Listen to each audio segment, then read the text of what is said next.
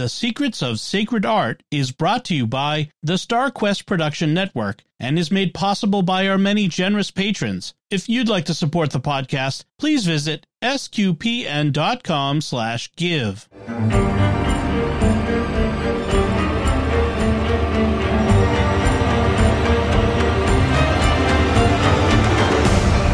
You're listening to The Secrets of Sacred Art, where we unearth the hidden treasures, history, and deeper meanings of religious and sacred art. We're your hosts, Kathryn Laffrey and Alix Murray. Welcome to episode four The Story of Joseph, a tale torn asunder. In this episode, we're going to introduce you to a fascinating pair of paintings and their unfortunate fate. It is a story of caution and one that needs to be told regarding sacred and mundane art and the role galleries and museum and the role of galleries and museums today. It's also a tale of wonderful maps that show that transcend time and space. It allows you to travel through the life of some interesting characters if you know how to read it.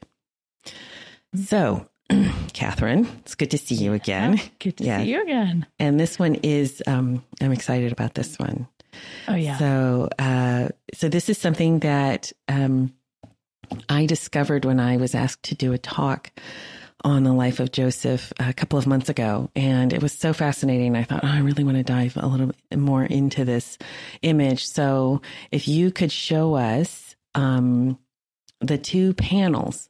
Uh, so this is well, we're going to see it one at a time. So, if everyone is looking at this panel, this is um, the story of Joseph, and it is um, it was painted by Biagio d'Antonio in, around 1482, and it was um, a wedding present for a family in Tuscany, and um, they were originally installed as wainscoting in a bedroom. I did find that out. We had this discussion like, well, where was it? Now we know where it was. It was in a bedroom. The first panel that we're looking at in the story of Joseph is actually um, owned by the J. Paul Getty Museum in Los Angeles, California. And um, the second panel, and can, uh, can you switch to let's see if we can look at the second one. It's a fantastic panel. You know, both of them are just incredible. This one is at the Metropolitan Museum of Art in New York. So it is literally this this um, panel, these two panels, which were meant to be together, um, are actually torn asunder, and one is on one side of the United States and the other is on the other side of the United States. And as a result, neither one of them are on display. And um, I think the problem with something like this, this is the sort of thing that kills me when we're talking about art, whether it's sacred art, whether it's mundane art. And when mundane, uh, I guess we should say this in case we haven't said it before mundane art is art that is not sacred. It's not about religion. It's not about, you know, a religious um, event or something that is supposed to be used in terms of worship and in part of the liturgy. So this is this would be just, you know, maybe portraits of people, landscapes, that kind of that sort of thing. The problem when you divide these things up and this happens all the time and it is it is a sad reality of museums and galleries and it's been going on for a really long time. It's kind of like if you're supposed to be looking at this and you're supposed to be reading it and understanding it what they've what's happened with this panel it would be like someone ripping um lord of the rings in half and giving some people the first part and other people the second part and going, isn't this amazing? Well, um, yes, it is amazing because it's an amazing story, but it's, you're missing so much, um, of how you can understand the story. And art is not something that is just supposed to be viewed in kind of a passive way. It is something to experience in the same way that you experience a book or you experience a film. Could you imagine watching um, just the only the the end the last 15 minutes of every Star Wars film? That right. would just it would just you know, especially the the um the first, well, I guess episodes four, five, and six. because they kind of are similar and you'd be like, what is this about? This is dumb. You know, like it wouldn't make any sense and you wouldn't even want to look into more of it. And that's what's happened with this, this, um, this image. And, um, and I think it's, it's something that, uh, should be, and I do, uh, and I will say this, there are a lot of museums that are starting to rethink how they display thing, things, how they purchase things, and how they, um, you know, how they acquire and preserve things. So it's, it, thankfully, it is changing, but this is something, it's really, really unfortunate because this is an, a fantastic um, piece of art. And I want to say, I'm going to use the singular because it is one piece of art, a complete piece of art, and yet it's been torn asunder. And, um, so I think we've had a little surprise that I think we should show it at the end. We'll, we'll show it complete at the end so people can enjoy it the way it was meant to be viewed and take all of that in. But um, I kind of wanted to get a little bit of your feedback, Kathryn, in terms of what's happened to this, what's happened to this piece of art. And yeah, I mean, the saddest thing is to know that it has literally been torn in half. Mm. Not only has it been torn in half, it's been taken out of context. So yeah, this would have been in someone's home. It's in the bedroom. Okay, it was a wedding present. That makes sense. Mm, but then you yeah. think about contemplating that image in home. That's a teaching moment. You have all these opportunities to share. You know, what are you seeing in that image? Looking at them. Um, seeing murals in um, like the great French wallpaper murals different entryways or in dining rooms or sitting rooms, it helps you to just kind of sit, slow down, and contemplate. Yeah. So now having these pieces torn apart, they're no longer functioning in yeah. the way they were created. And then it's sad to know that they're not even on display. Yeah, because I would yeah. love to see these back in a home setting. Maybe exactly. some mansion somewhere. Put maybe? them back together. yeah. Oh, yeah. Please. maybe in a little villa in Tuscany. Yeah, that would be quite nice. but um, mm-hmm. no, I think you're right. And and again, you know, we see this all the time when we go to museums and we see sacred art, sacred art taken out of context, and um, and it just and it just kills me you know, to see that. And then you think, oh my gosh, how powerful must this have been when it was in, uh, in the proper context. Um, and yeah, so this is something that is, like I said, an ongoing debate.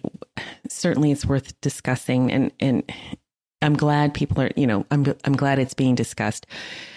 Whatever is going to happen with these two um, panels. Who knows? But yeah, you're right. It would be absolutely phenomenal to see it in its proper place in the because that of course when the artist created this and actually we'll talk a little bit more about artist artists um, who created this they created it with the setting in mind and so all of that um, matters when you're when you're looking at art the context, the environment, lighting, what's happening in that room, all of that. And that is not only for sacred art. I mean, it is especially for sacred art, but it's also for mundane art.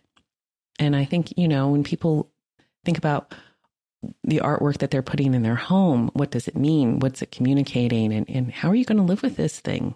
Um, how are you going to have a, a conversation with it? You know, I mean, that's the thing. It's, it's why art is so amazing. Anyway, so I digress just a very little tiny bit. Anyway, so, um, so these panels were made, as I said, by D'Antonio in around, um, did I say 17? Oh my gosh, 17, 14. 1482. Thank you. Yeah, 1482.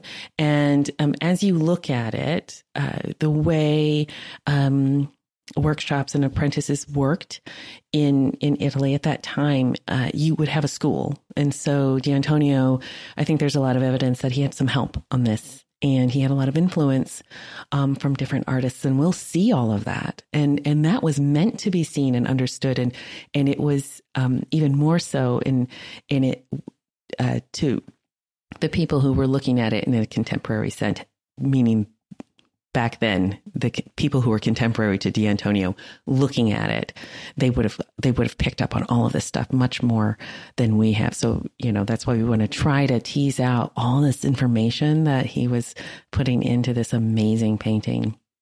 And it's the um it is the life of Joseph of the Old Testament. And um so now um, our listeners and viewers are going to have to bear with me, as will you, Kathryn. I'm going to tell you the summary of the life of Joseph. And he lived for a long, long time, and lots of stuff happened to him. So oh, I'm just going to be as. I think what I'll do is I'll put the images up as you switch from one part of his life to the other, just so people kind of get an idea. Yeah, you know, that might be. We have this Yeah, exactly. The first so, half of his life into the second half of his life, and we'll kind of flip pictures as you tell the story. Okay, that sounds good, and that will be a little. That'll be, I think, a little more entertaining than just listening to me drone on about this man's life. Anyway, so um, Joseph is the favorite son of Jacob, who makes no secret of his feelings by putting Joseph in a position of leadership over his much older brothers who shepherd their father's flocks. Joseph doesn't help the situation as he obnoxiously tells his brothers about dreams he has where he rules over them. When Joseph orders jo- when Jacob orders Joseph to deliver a message to his brothers, they are fed up with their little brother and they decide to kill him by throwing him into a dry well. One of the brothers, Reuben, convinces the other brothers to sell Joseph to some merchants rather than to murder him. This they do, and Joseph is taken to Egypt. The brothers then soak Joseph's fancy coat in, go- in goat's blood and show it to Jacob, telling him his favorite child has been eaten by wild animals. Jacob, of course, is distraught and mourns the death of his son bitterly. Meanwhile, Joseph is sold to an official of Pharaoh's house called Potiphar. When Potiphar is at work one day, his wife tries to seduce Jacob. When he rejects her advances, she falsely accuses Joseph of assault and he is thrown into prison. While in prison, Joseph successfully, or unfortunately, depending on who you were, interprets the dreams of the royal baker and the butler. When the butler is freed from the prison, Joseph begs him not to forget Joseph, who has, who has been unjustly imprisoned. The butler duly forgets about Joseph, who must wait in prison for a few more years, when Pharaoh has a number of disturbing dreams about the future welfare of his state, the butler finally remembers Joseph and recommends him to Pharaoh as an interpreter of dreams. Joseph successfully interprets Pharaoh's dreams and is promoted to second in command, where he manages, manages the state in order to avoid a seven year famine. Meanwhile, Jacob and his family are at risk of starvation, so he sends his sons to Egypt to purchase wheat. The brothers go before Joseph, whom they do not recognize, asking to purchase grain. Joseph recognizes his brothers, but he doesn't reveal his true identity to them. Joseph then plays a series of odd tricks on his brothers before he finally reveals to them that he is the brother they sold into slavery years before. Pharaoh is so excited about the reunion of Joseph and his brothers, he invites the entire family to move to Egypt. He gives Jacob and his family the land of Goshen, where they prosper. After Jacob dies, the brothers are afraid Joseph will finally take his revenge on them for their heinous act. They beg Joseph for mercy. Joseph weeps and assures his brothers that God was in control of everything from the beginning and was even able to use their terrible treatment of him to enable him to save his family. Joseph requests that he be buried in the land of his fathers upon his death. Sadly, no one fulfills this request, and he is buried in Egypt. This ends the story of Joseph. okay. Good recap. Yeah. Thank you. There's a lot going on there in that kid's life. I know. And he, like I said, he lived for a really long time. And, um, yeah, so let's get into the panel itself and, uh, and see how D'Antonio interprets the life of Joseph. And, and he kind of makes this a feast for the eyes. It is just, you can look at this thing, and I think we both have. We've just looked at this oh, yeah. for hours and could look at it for more hours. We really Oh, could. I have been lost in this cute little story for oh days, I'm sure. Cute little story. Oh my gosh. Cute. Oh yes. What it is it? Fratricide. cute. I don't know. It's just crazy story, but somehow it comes off as cute. I know. See, this is the difference between Kathryn and me. Maybe in case you, people hopefully will, pick, will start picking up on it. Like Kathryn says, cute. I say fratricide. You know, it's just that's why we work. We, that's why we work so well together. But uh, Yes, yes. so okay. So in this first this first little section of the panel, um, and again, this is something that we're going to see over and over again. It's a little bit like um, where's Waldo? So you're always Yes. going to be able to know where jo- where uh, Joseph is. There's there's certain things that you go, okay, that's Joseph. Just the way Waldo has on his hat and his glasses and his red and white striped shirt. Joseph is always going to be wearing that blue tunic with the gold trim. And sometimes just to help you out, you can see his name down there. Giuseppe. Yes. Yeah. And uh, Following so- a good old tradition of putting names on iconographic images yeah, yeah. makes it it- so much easier. Yes. Yeah. You know what? In some ways it does if you can read. But if you can't, Yes. but if you couldn't read, you know, there were other things to help you um, enjoy and and understand the story in in just as much depth uh, as somebody who is reading a text. So it's nice that you have the imagery and text um, have equal weight. I think in in things like this, and this is not just this is not the only example of this. You will see this over and over again in our um, works of art, and also you will see these kinds of panels over and over again. So if anybody goes, if you go to a church, if you go to a cathedral, if you go to a museum, and you see these panels, you will you will be able to figure out who the characters are because a lot of times they're going to look the same. They're going to be in the same dress no matter where they are. So in this per- in this panel, we see um, Jacob, who is um, venerable and old, uh, is telling he's sending Joseph off, Joseph off to um, deliver a message to his brothers, and you can see little Benjamin um, in the scene as well, and he's kind of. Uh, uh, Jacob has his arms around Benjamin. So, so these are his two favorite sons, and they were the sons of his wife Rachel, correct? And she was not Sons his of his old age, they say. that's right.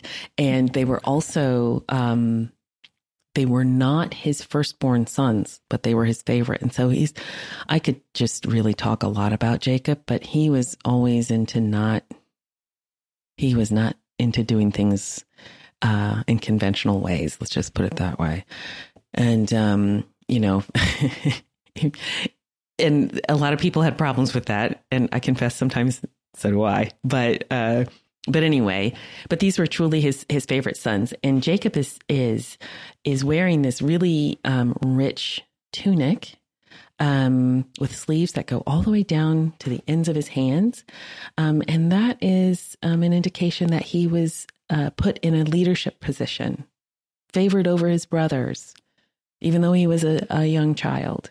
Kind of, you know, that really um, probably bothered his brothers quite a bit, but. Uh, Especially since it says he's 17. So he's, you know, yeah. 17 year old boys. They think they know everything and Uh, then put them in a leadership position over older brothers. Eh, Yeah, good luck with that one, right? yeah. so, is there anything that you want to add to this? Something that you've seen, something that you're uh, that stands out to you in this in this image? I mean, first of all, Benjamin being under Jacob's cloak. Mm-hmm. Just a fascinating way of showing how precious little Benjamin is, the youngest is, to his father Jacob. Yeah, And then seeing Joseph, he is a shepherd, so he does have a staff, but that staff is also kind of representative of his authority that his dad has given him. And so I just find it interesting because both the brothers, Benjamin and Joseph, look much younger than they are, but I think that's just kind of a way of, of showing them as being the younger brothers. yeah, and Sometimes precious. a 17 year old can look like they're 30. So, Yeah. but also that they're precious to him. yes. Yeah. And there's also kind of that, you know, visually there's that triangle thing going on that that the human eye loves and mm-hmm. it really gets you it gets your eye moving around this little section you know they're nicely framed within the almost like the um i would almost say it looks like a tabernacle type uh shape around the three figures but mm-hmm. because they're in you know you've got the height of jacob's head and then little benjamin and then you move over to jacob and he's just slightly higher it mm. keeps your eye moving around in that and really concentrating on just those three figures. So, oh, yeah. Well done, D'Antonio, huh? Yeah. okay. So, in the second image, we have um, Jacob, and he's he's going to tell his brothers the you know, he's going to deliver the message um, for his father, and I think for some reason, the way D'Antonio has has executed this particular image, Jacob looks sorry, not Jacob, Joseph. He looks isolated. He looks mm-hmm. vulnerable. He looks innocent. You know, because I think because we know his fate, like we know what's going to happen to him, but he doesn't know. Yeah. And um, and of course, we can see in this panel everything that's happening in his life all at one time. And that's another really important thing about this. We can see everything at once, just the way God sees everything at once in our lives. And I think that's the other genius about these panels. You know, it gives us a God's eye view. So there's a lot, there's a theological element to this. But uh, going back to this part, um, he really does look innocent. And you kind of want to tell him, turn back. Don't go yet. yeah, or maybe, the whole you know, moment is so calm and peaceful with the little yeah. dog lapping at the stream and yeah. the stump. And if you, I had so much fun zooming in on this image, first of all, the museum did a great job with this image, getting a great high resolution picture out there for people to enjoy if you can't travel to the museum. Yeah. Well, you so, couldn't see it anyway if you could go yeah. to the museum. So this, that's thank true. you for making it high res. Yes. So yeah. I absolutely loved zooming in on the tree stump that's there. It has a little opening in it, and there's actually mushrooms and little plants growing inside the yeah. stump. So it has this kind of closed in, safe little feel, like you said, the innocence. He's protected. But that's yeah. all about to end real soon. it is. It is. So, okay. So let's see. So the next one, if we're going to look, here he is telling his brothers, um, he's delivering his message. And I kind of imagine in this, me- in this scene, he's like telling them about his dream and what he had. He had a dream where, um, there were, oh my gosh, uh, was it seven? I'm getting it all confused. Like the wheat bowed down to him. Mm-hmm. And oh, he dreamt that he was one bale of wheat, and then his brothers were other bales of wheat, and they all bowed down to him, which is yeah, it's like really Joseph. Yeah. and uh, that's not obnoxious at all. And I just think he's probably telling them, and they're like, oh my gosh, here he goes again and um, but it is a lovely scene the detail. And this is like yes. this is a lot of detail in in here. And and this is kind of an arch you know it's in the archway. It's right above um when jacob is telling him to deliver this message. And it's almost like i want to say almost like a thought bubble above mm-hmm. um jacob's head or a speech bubble like you'd get in a comic. And um but there's also foreshadowing. So in this, you know, so there's just so much in that one little space, so much information. And, um, I kind of wanted to hear your impression about the, um, the brothers. But then before I, we hear that, I just have to say, I love the cows and the dog. I mean, they're just, amazing. They're just amazing.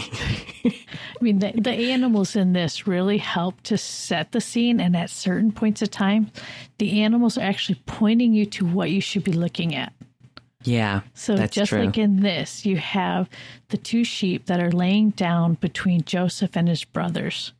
And those sheep are looking directly at Joseph. So you know Joseph is giving the message now.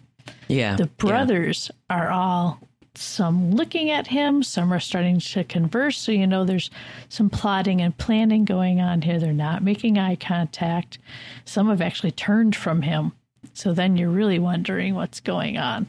Yeah. It yeah. just gives you that little sense of, okay, what's happening? What's coming next? There's there's some turmoil amongst the brothers, the way that they're all turning in different directions from him. Yeah, and you know what? I'm just I just noticed this. The one lamb, let's call it a lamb, not a sheep, uh, that is by that is near Joseph's feet. That is an unblemished lamb because he's got his tail. I think a lot Oh, of people don't realize that when lambs are born, they have quite long tails and they are docked. Uh, you know, like the day after they're born, they um, living in in rural England, you, you we do see these sorts of things in the springtime. Best time of the year to live in England is lambing season. But the lambs are born with quite long tails. And when the lambs were uh, prepared to go to slaughter at the temple, they had to be unblemished. And so that meant that they had to have their tail. And so I just noticed that that you have hit that juxtaposition of the the, the unblemished lamb next to Joseph. So there And you I go. had never known that before. There you I go. just thought there were different breeds of sheep, some with long tails, some with short. Well, there could be, there could be, and you know, it, but uh, the ones I've seen around here, they just have really long tails until they don't. okay, Nice. so. So the um, aftermath of all of this conversation. Exactly. Next, next panel, please. Next panel. Yes. So this one is um, there's a lot going on here, and it's quite violent.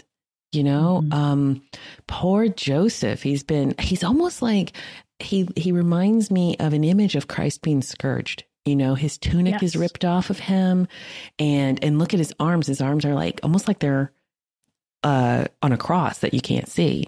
Yeah, the outstretched arms. Yes, Mhm. yeah, and then he's he's been plunged into this well, and um, and you can see Reuben. Reuben is the one who told his brothers, like, do you know what? Let's calm down. Let's do something else. This is a bad idea, and he's away from everyone, and he's and almost like literally trying to sit it out. literally trying to sit it out. And also his staff is almost like a, he's almost separated himself even with that staff from his brothers. Like, I don't want to have any part of this. And, you know, there's just so much, um, there's a lot of action going on here. It's quite, um, uh, turbulent and, and you really feel for Joseph, uh, you know, and fortunately, along comes some merchants coming down the hill with their camels and their packs. And and um, again the animals are just all over the place. Um, and they do even lead you you know they they lead the the eye down into this image of this well. And um and you can see where they even uh D'Antonio very helpfully is named everybody. We've Reuben and Giuseppe, and then we have merchants. And um, and so the merchants, uh, the brothers. In fact, if you look, it looks like one of the merchants um, is giving one of Joseph's brothers some money.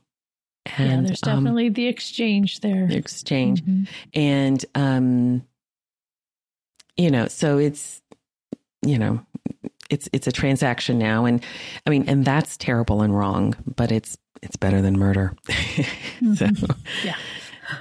yeah, so um, let's hear what you have to say about it. I'm Oh, I get all excited about already? it. Yeah, no, slow down, slow down. Got to go back. Oh, sorry. I'll go back. I'll go back. okay, yeah. So what what's what what kind of stands out to you in this one? What's fascinating about this is if you look off into the corner of our image, I show always where our larger images are coming from, from the larger panel.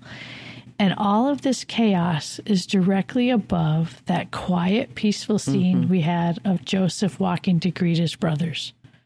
So he Yeah. had he went from solitude to total chaos of him being thrown in a dry well, not a good thing to be thrown into, and then you know being sold off. Um, it's just that combination, um, the juxtaposition of the peace and the calm with the chaos really makes this stand out. And it makes me want to keep diving into like looking at what's every face doing, what's what's Yeah. every animal carrying, just to see all the different positions people are in, see how Yeah. well they're cooperating with this crime.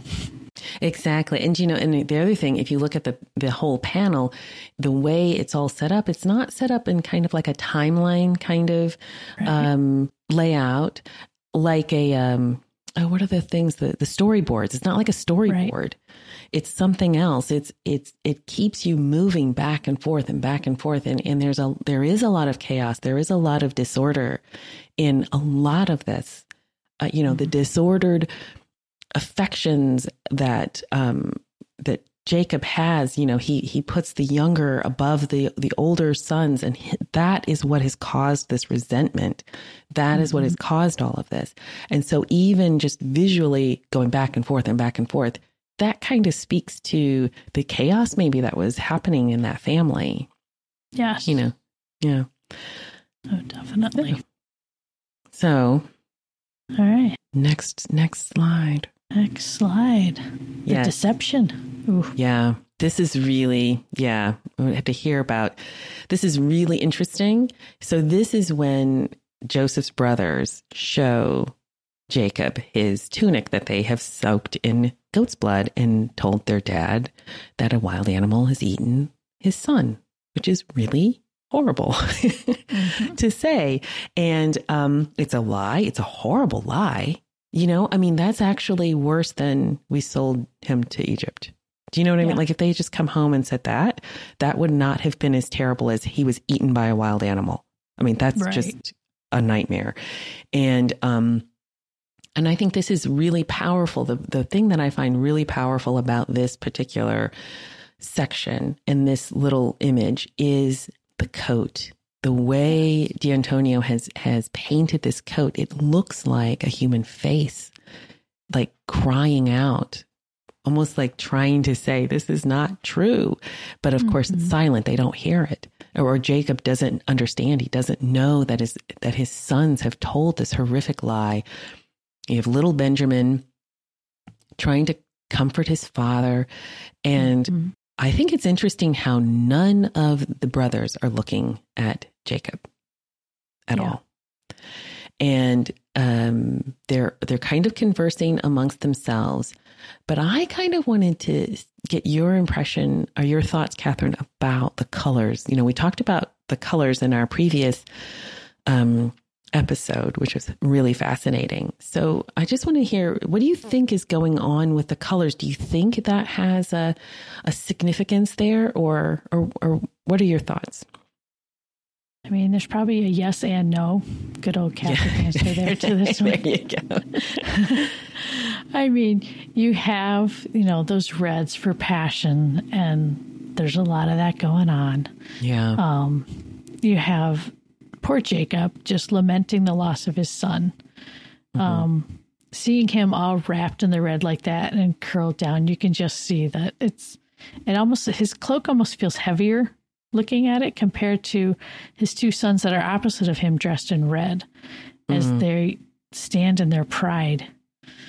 Yeah, you know and then of course you have and i'm that's gotta be um judah in the or judas. I said yes. No Judah. judah.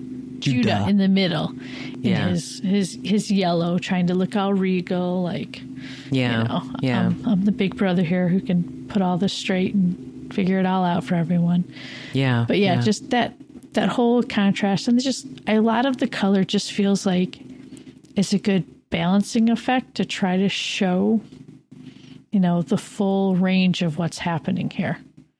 And I also find it interesting that Jacob had once tricked his brother and father, mm-hmm, mm-hmm.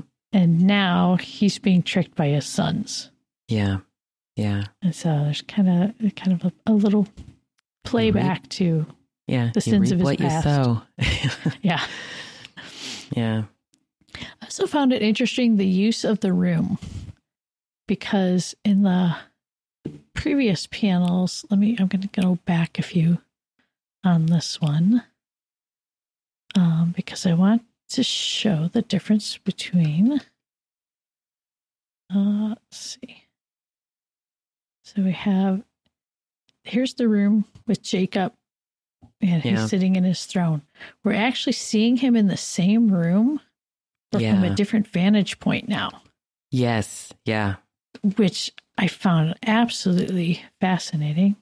Yeah. I didn't notice that. Oh, so cool. Yeah. So it's we're we're turned ninety degrees to the scene from Yeah. before. So Yeah. it's like everything's slanted now. The relationships are all off kilter. Askew. Yeah. They're all askew. Yeah. Interesting. Boy, this guy was good at what he did, wasn't he? Oh my goodness, yes. I just the layers are just oh, we're gonna get lost for hours. I know, I know, I know. We don't want this to be a two parter, but we could make No, it a no. two parter. Yeah, but we're not going to. Fear not. no, we are no. not going to do that. Okay. So now this is something that um, I'm glad you pointed this out when we were kind of going over it. Because again, I think what's so nice about looking at these kinds of panels where there's so much action going on and you and you can follow the story this really fascinating story and all the different angles and percep- um, um, perspectives of it sometimes you miss things because you're just taking in everything else and i missed this this um, image it's teeny tiny you know it's up at the top of the um, you could almost like forget about it because it's not there's not a lot of action going on per se but it's just actually like filler off to the corner. it does seem, yeah, it's like a filler episode. yes, exactly. It is the filler episode. exactly. But it's really, really important. And I missed it. So this is, this is an image of the merchants taking Jacob to Egypt. And of Oh, course, we've got, Yep. sorry, oh my gosh. Jo- yeah, Joseph. It's easy to do. I know, I know. Um, so in this image, he's at the, um, I guess at the port or the harbor, and they're going to go off to Egypt. And this kind of brings us to the next panel, which is genius. You know what I mean? It does flow one to the other, literally through the water. It, lit- flows. Exactly, exactly. but So I they- have to say one thing before we go on. yeah, I'm looking at these ships, and the whole time I'm wondering whose house was this in? Because why would you do so much with a merchant and all of this movement that I'm almost wondering because this was at the time of um, the great um, voyages that were happening around the world. This Yeah. is not far from the time of Christopher Columbus yeah. looking Ten for years new later. trade routes. yeah, yeah. ten years later. So that really made me think about this. Was this possibly in the home of someone who either sponsored, supported, or Yeah. you know or participated could have in been a merchant themselves. Yeah. Yeah. Yeah. The, the, a, mer- a merchant family. I mean, certainly there was, you know, a lot of money in um, Italy at that time being made by mer- the merchant class and the Mhm. rise of, of merchant families. I bel I mean, please correct me if I'm wrong or forgive me if I'm wrong. You know, the De, the De Medicis, I think started off in commerce and merchant, you know, as merchants and they they gained a tremendous amount of power. You know, this is right on the cusp of all of that happening. So yeah, good point. the start of the Italian Renaissance. Yeah, yeah, right on the edge. So here we go, ready to sail across the sea. Yeah, yeah, here we go. All the way to Egypt. And go. here we are All in to Egypt. We've been transported to Egypt. And um and this one is let me see. This one it's a little harder to make out, but he's this is where he's um on the right hand side there's like a, a cluster of people i guess disembarking from the ships Mhm. and you've got joseph who looks quite small um Mhm. interestingly he does he is wearing his tunic um and potiphar and the merchants so this is when potiphar is purchasing jacob and you know i don't think and this is the thing his brothers did not um send jacob his tunic in egypt you know to egypt saying here you go we cleaned it up Yeah. He's in that same tunic for the viewer's sake. This is so the viewer knows, oh, there's Jacob, or there, yeah, there's Joseph, and um, because sometimes, again, you know, you might have people who who are not capable of reading or not capable of reading Italian who are looking at this. So, you know what this makes me think about? all those great cartoons growing up going, did these kids never change their clothes on yeah. Charlie Brown? They're always wearing the same outfit. I know. Do you know, I was thinking I was thinking about Scooby Doo and the mystery um, oh, yeah, gang.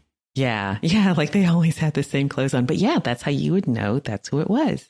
Yeah. Mm-hmm. Yeah.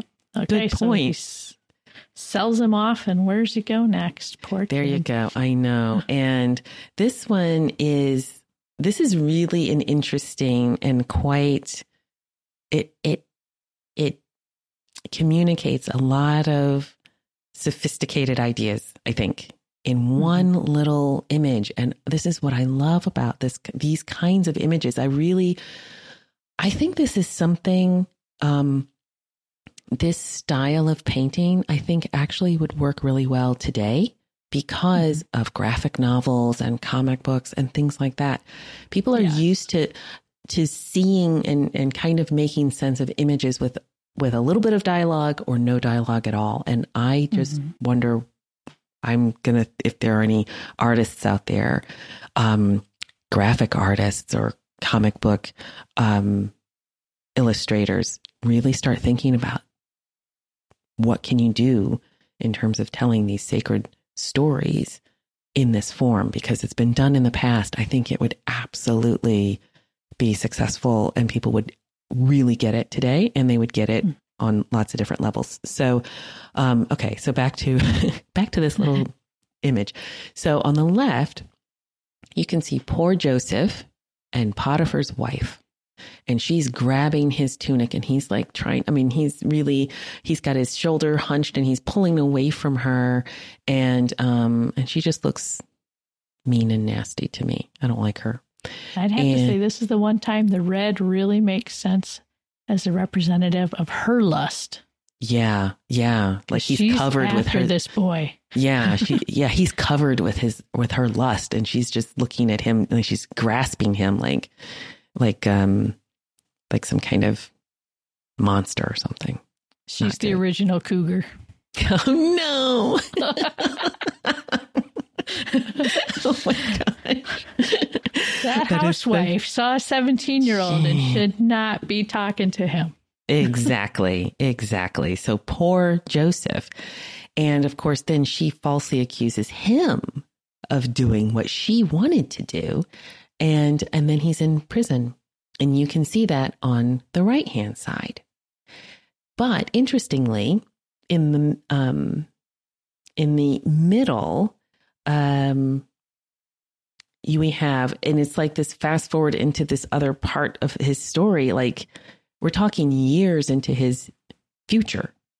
In the middle, we have Joseph sitting in the seat of power with all of his brothers around him, bowing down like he said they were going to do. And he's reunited with Benjamin, who is a bit older. And you can even see um, we didn't really go into the tricks he played on his brothers. I always thought they were a little weird. I'm sure that they have lots of meaning that go way over my head. But there's a sack of grain with a golden cup inside that Jacob, or sorry, Joseph hid. And, you know, so this is way into his future. Yeah, this is so, almost a spoiler. It is a little bit of a spoiler. and then you have to think, well, why why would he do this? Why would D'Antonio even uh, do this? And I or maybe the school that that produced this image cuz if you look at them, it's and we can go into a little bit the difference between these two panels and why why there's a strong indication that they weren't painted by the same person, um, but within the same training um, but why would they do this? And I would say it's because um, the two these two tragic events that have happened in Joseph's life were pivotal in making the greatest thing happen in his life. So at the time when these two injustices happened to him, he could not have foreseen where he would be and his ability to save his family and ultimately save save his whole people, his entire people. Um, He couldn't know those two things, but it was if those two things had not happened, those two tragedies had not happened in his life, this third triumph never would have happened. And I think that is the genius of this image. It's yeah. just amazing to do that. And it's, it's like you said earlier. It's it's God's point of view on Joseph's yeah. life. Exactly. God sees the glory that's going to come from the tragedies and obstacles that we have to live through. And yeah. he will bring about those glories. And that's what's fascinating about Joseph's story is the whole time you're reading through it, you'll hear God was with him. God yeah. was with him. So mm-hmm. just like calming the sea, he will be with you through whatever storm is in your life and bring you on to the glory that he intends. Exactly. And in the end, it will all make sense. Mm-hmm. I think that's the big message. And when you when I look at this, because we've all had times in our lives, or we could even be going through something like this right now, where things just don't make sense. But the hope is, in the end, it will all make sense. And I really think it has just been um, communicated so powerfully and so beautifully and so simply in this in the way he's done this. You know, he's transcended time and space in this one little tiny image. It's amazing. Mm-hmm. It's amazing. So after Joseph's in jail. Yes. So if you remember, so we had the so the I should say the the the baker died, was killed, lost his life, very sad. The butler was freed, just as Joseph had said and um and here we have the pharaoh. And it says and there is I, I wonder if that was embroidered on his sheets. What do you think?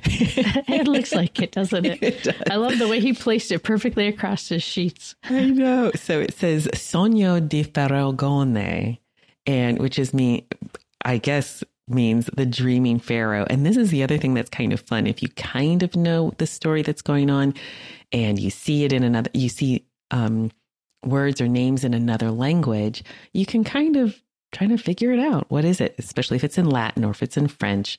Um, this is in Italian or German, but you can kind of have a little bit of fun trying to figure out, you know, what is this language? And so this is the dreaming pharaoh, or the pharaoh has his dreams, and you can see he has the um, the wheat, mm-hmm. uh, and his dream was, and for people who who don't know the dream, he dreamt that um, these full um, and healthy stalks of wheat were devoured by um, thin, dying wheat. And how do you depict that? Lots of different ways of doing it. I've seen it done, but that's a really hard thing. Wheat eating yep. wheat. Um, a little easier with make the more cow. sense. yes, yes, exactly. So you would have the um the the fatted kine being devoured by the thin kine or cows, and and so you can see both of those in his dreams above his head, and he seems quite distraught about the whole thing. And I would, I think I would be too if I if I saw something like that. And um, and so, again, it's another little thought bubble of an image because it has its own little you're supposed to feel like you're looking through a window but it's a little framed yeah. image and so it does feel like a little thought bubble kind of off to the side. Exactly exactly. And i think these this group of three men here in front i'm not sure who they are. I'm sure you know they could have been could have been a patron could have been members of the family of the people who had this painting in their home and they're supposed to be representing something else. You know we don't know. Um but I anyway, they're not representing the uh, inept advisors to the pharaoh because I'd be kind of distraught as a patron if that's who I got portrayed that's as. True. That's true. Yeah, you just never know. You just never know. But you can see, I think, the um, man standing to the left and he's holding the uh, some kind of staff. I actually think that might be the butler. Seems like the butler, the yeah. way he's standing at yeah. the side, and we'll see him in the next image. Yeah, where he's standing next to the pharaoh. Exactly. And so here we have um, Joseph interpreting the Pharaoh's dream. He's at his breakfast table, and Joseph is still quite, he still looks quite young. Um, and he is interpreting Pharaoh's dream.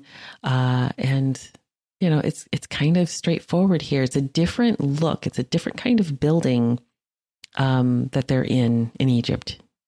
Uh, and it's about i think you know, I'm looking at the, you know, the buildings. If we go back, you don't need to go back, Mm-hmm. but if if you remember the the the buildings where a lot of things were taking place in Joseph's life, they were all kind of that beautiful slate gray, purpley color, and this one is quite different.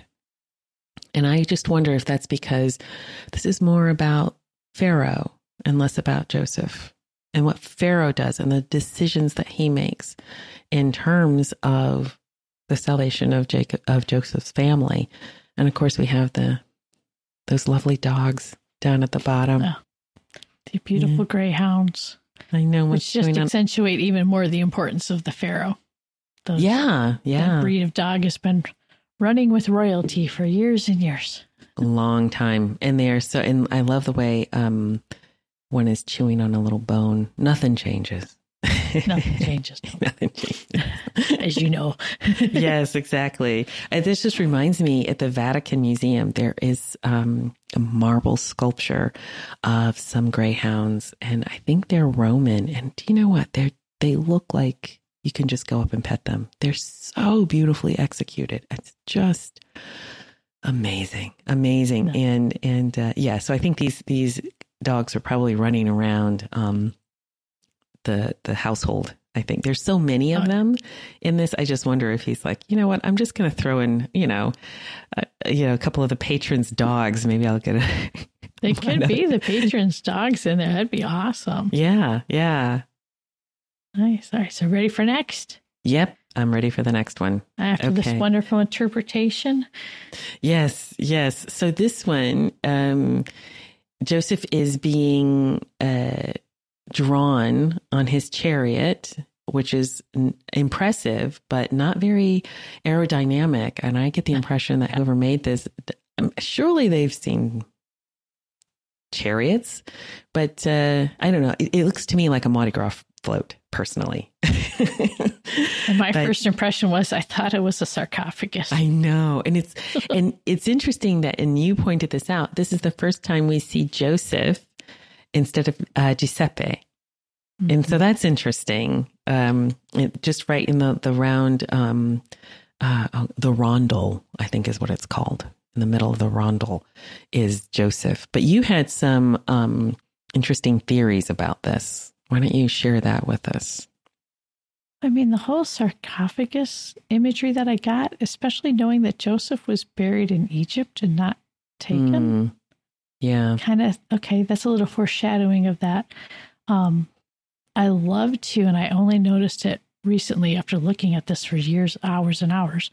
But you have the crier going before him, which everyone's supposed to be bowing down to Joseph, and he's crying yeah, out to everyone. That's true. Yeah. But even the throne that Joseph is sitting on actually has the face of someone crying out. Yeah, that's true. Good point. There's all these great little details in it. I mean, not to mention he's being pulled by white horses and Yeah. all that. Yeah. It's just With, and then oh, even and with red crosses. Look. Yeah. On, on the one. oh yeah, It's like a red cross.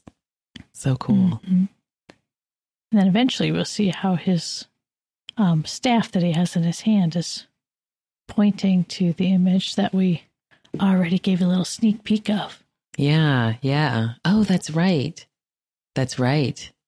The one um where it, yeah, the staff, if you look at the whole panel, yes, it is Mhm. pointing directly to where he was um, falsely accused by Potiphar's wife, imprisoned, and then sitting in power. So that's where that Mhm. that staff, yes, that draws your eye back up right to the middle of that.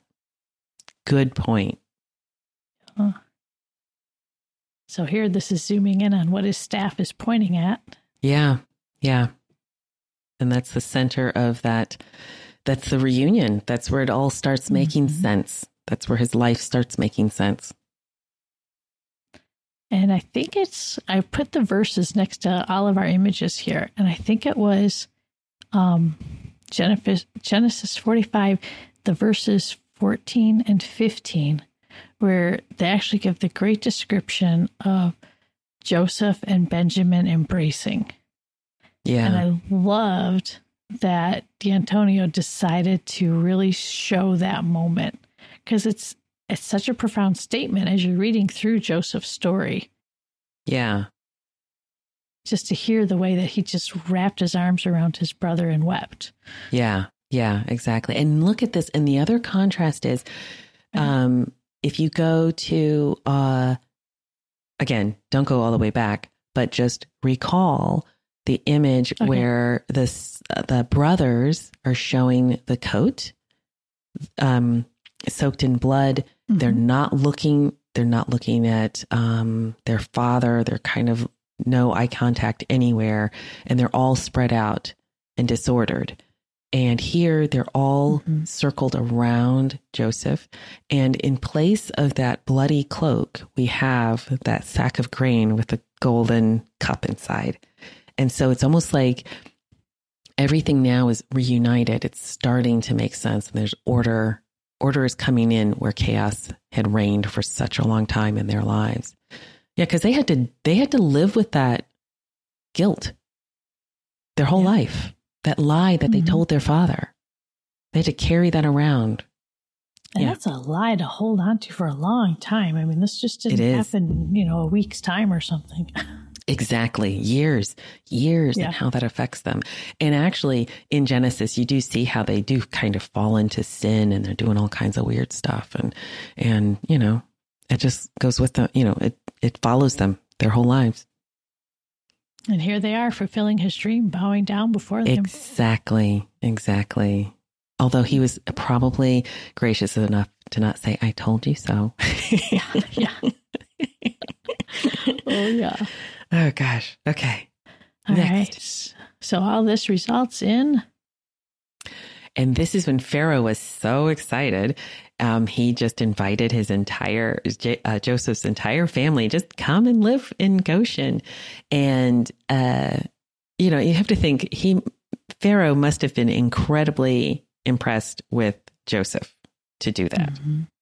And and here we have a foreshadowing of um, so many things. So right in the center of this this image, um, with all of the the people and the camels and the cows, and I'm sure there's a dog or two in there. Um, with a lovely, great dappled gray horse um, up on his hind legs. But right in the center, you have a woman sitting on a black horse, and she's holding a little baby on her lap. And I really think that is a foreshadowing of the Holy Family fleeing to um, Egypt. Uh, I mean, there's just no, I mean, it's so much that that um, icon of of the Blessed Mother um, mm-hmm. with Christ on her lap.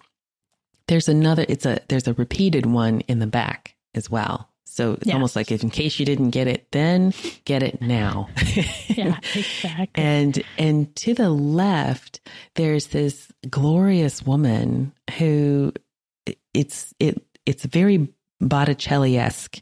Um, the way the draping of her tunic and and her um, the way the wind is blowing the tunic and blowing through her hair it really kind of recalls the birth of Venus by Botticelli. I'm sure uh, they were aware of one another. These artists, mm. they had to be, and and that that actual um, posture that she has actually goes back to an old, I think it's a Roman fresco of the Three Graces, which is something uh. that is repeated over and over by um, it's copied over and over again by artists but you see it here. So he looks like you can see what he's aware of um, and if you're aware of it as well if you view you know if you look at the three graces you can recall oh this you can recall jacob's family moving into egypt from this panel and then you can oh and you think about botticelli. It's it's all really neat the way things start coming together this so, is also an important reason to keep these two pieces together. Yes. Because I don't know if anybody noticed, but I'm not on the second panel anymore. We've jumped back to the first panel. That's right. So yeah. This image actually, you go from seeing Joseph reunited with his brothers in Egypt, and that sends you back, back yes. to that moment when he was betrayed, when his brothers let him go again, like you said, it's pointing out that lie they held on to for a long time is now leading to the family being saved by moving to Egypt. They're being saved from the famine that's happening right now. Yeah, yeah. Excellent. It's just neat how the two pieces jump back and forth. It is. Yeah. Yeah. They work together. They're meant to be together, you know, part one and part two. So the second half of the journey. Yes. And so this is on the second panel. And again, we can see in the background, we've got um, a woman on a black horse and she's got a baby on her lap, very much looking like um, the Blessed Mother and the flight into Egypt. And then I could even argue that maybe, you know, Jacob being older, you could even say, oh, that he's a he's foreshadowing um, Saint Joseph, you know, leading the Holy Family into Egypt. But you have um, Jacob is on the horse, and you have Joseph running up to him and greeting him, you know, embracing him, and uh, you know, it's a lovely scene. Again, everything's starting to make sense. Everything is in the proper order. And you have in the foreground, you have a man in a red tunic, um, obviously one of Jacob's brother or Joseph's brothers, and he's holding the hand of a little boy. And in some ways, I kind of, I'm getting a lot of Saint John the Baptist vibes in this image because if you look down at the bottom of the little boy's tunic, it could be a little dog, but it looks an awful lot like a lamb as well. And he's jumping up at the end of his tune of his cloak, almost like hearkening to the Lamb of God. Mm-hmm. And uh, so it's it's it's just fascinating. And then you've got again, you've got another little greyhound or big greyhound actually, kind of watching right. the whole thing. Everybody going by. Yeah. yeah, he's kind of like us. He's yep. just looking at the whole thing. And again, I love how he illustrated that moment of embrace between Joseph and Jacob. Yes, again, yeah. You get that, you know, that reunion, that, you know, coming together. And Joseph's life um, is actually foreshadowing um, St. Joseph, foster father of Christ. Yeah. Where, you know, him running away from Potiphar's wife is about maintaining his chastity yeah. than and, bringing the family to Egypt to save yeah. them. And he was a dreamer. and he was a dreamer. Dream. Both yeah. dreamers. Yeah, yeah, yeah. And he's also and Joseph was also a Christ figure. You know, yep. um, the the betrayal of his of his of his brothers and and his sacrifice and everything. Yeah. So there's all kinds of stuff in this. Yeah. Okay. These great crossovers. Absolutely. All right, Alix, your favorite. this is so cool because, and it wasn't my favorite until we discussed it. Well, we, I, I, kind of like, so just so our, our listeners and viewers know. So Kathryn and I were kind of discussing this. Oh my gosh, that conversation was so long. yeah. but it was fun. Um, and we were going over the whole panel and kind of discussing the ideas and, and, and working this out. And then I, and I said, I don't know who this guy is on this horse. So we have here, um, obviously a military man and he is on the back of a horse, a war horse, and he's leaping over the walls of the city, um, mm-hmm. going into Egypt.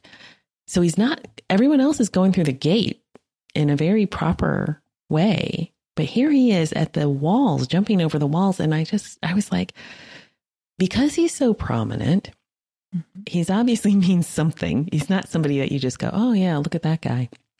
We're you supposed miss to under- him. He's right in the middle. exactly. And that's why, you know, and again, when you're looking at at at panels like these, these quote unquote storyboards or God's eye view panels of um, sacred art, especially when you've got something that's in your face like that, it's in your face for a reason. You're supposed to be understanding what's going on, and um, and I just could not figure him out, and so, Kathryn, I'm going to let you tell everyone who this guy is because Kathryn figured it out.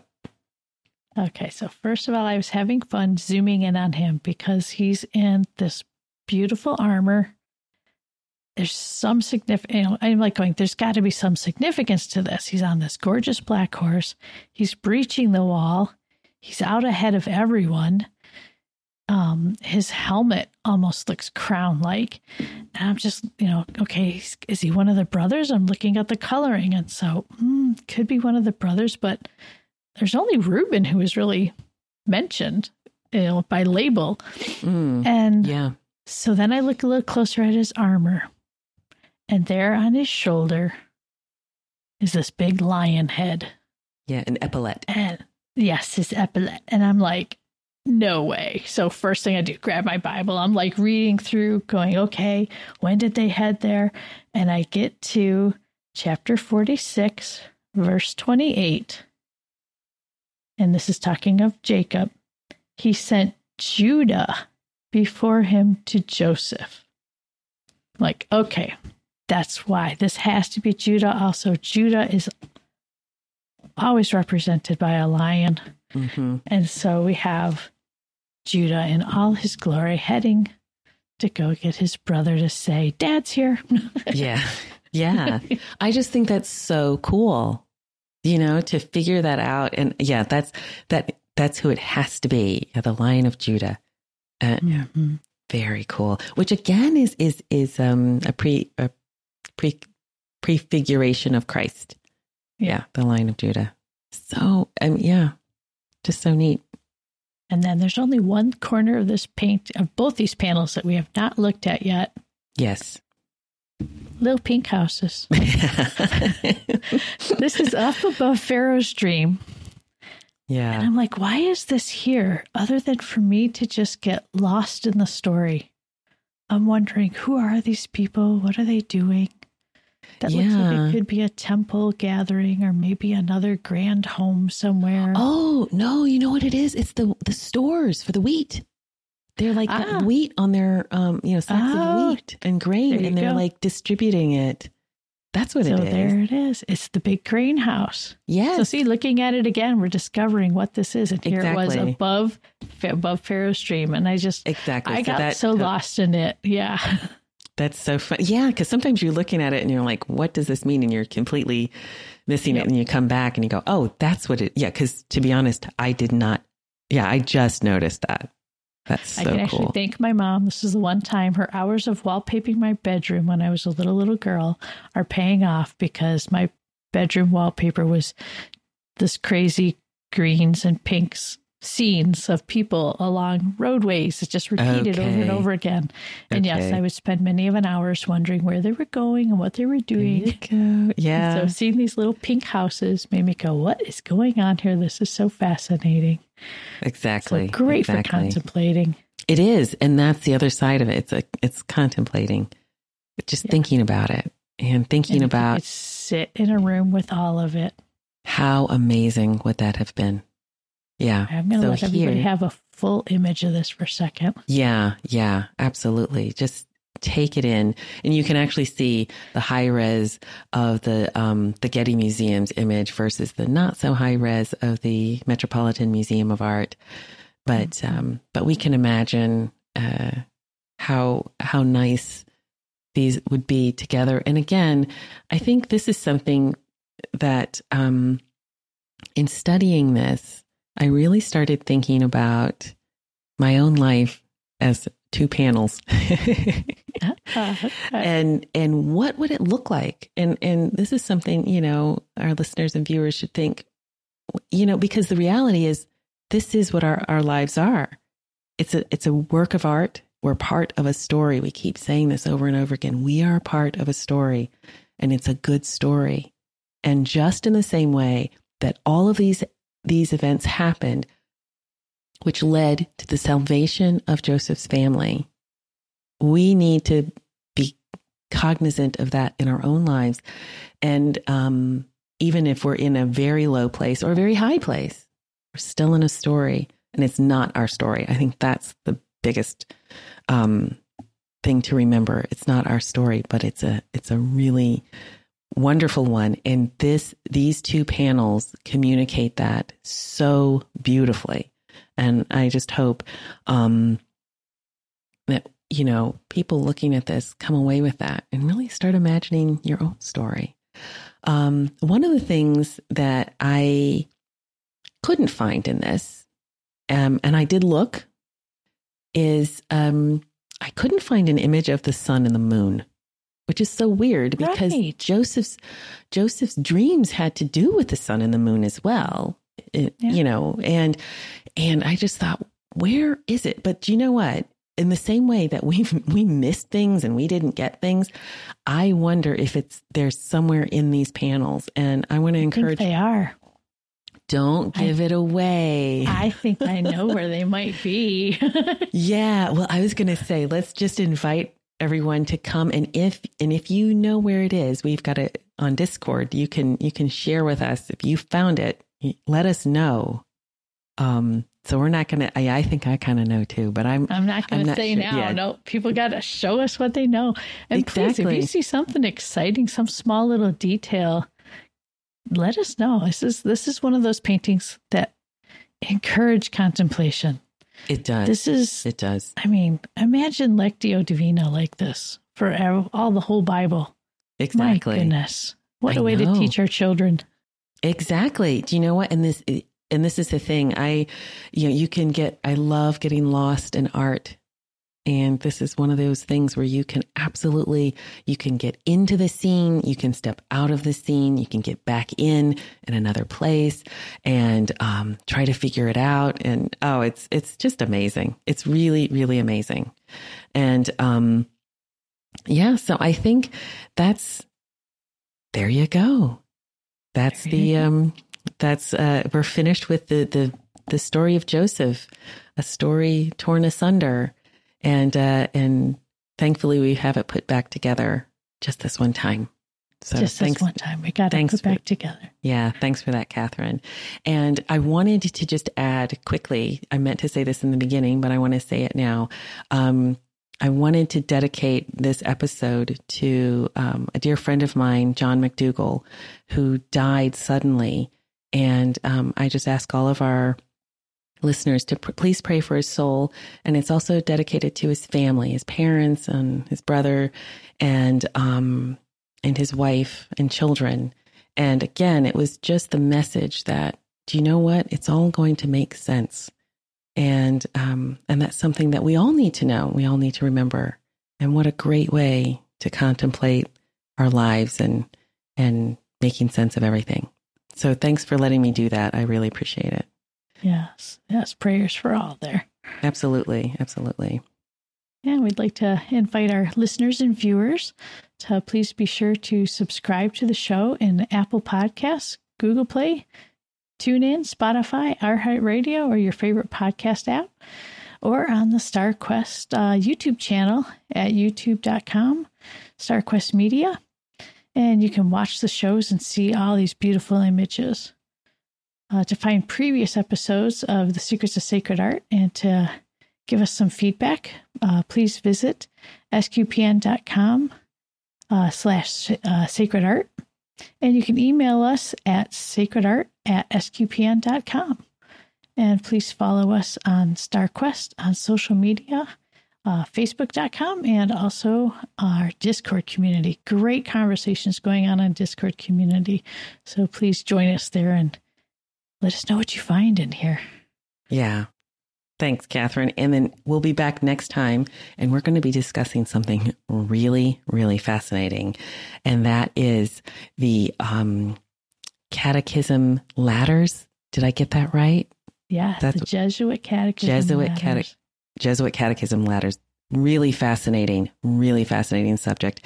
And um, if Takes you us like, on another journey with pictures. Yay! it does, it does. But this time it's in, it's with the, um, is it the Lakota uh, tribe? used, and used throughout um, the Northwest, almost anywhere where the Jesuits had set up uh, missions in uh, the American Northwest. Okay, excellent. Yeah, so we're going to be on the other side of the of the world and a little closer to our time in history. So do not miss it. It's really fascinating. I, I cannot wait. Cannot wait to hear about that one. So until then, I'm Alix Murray.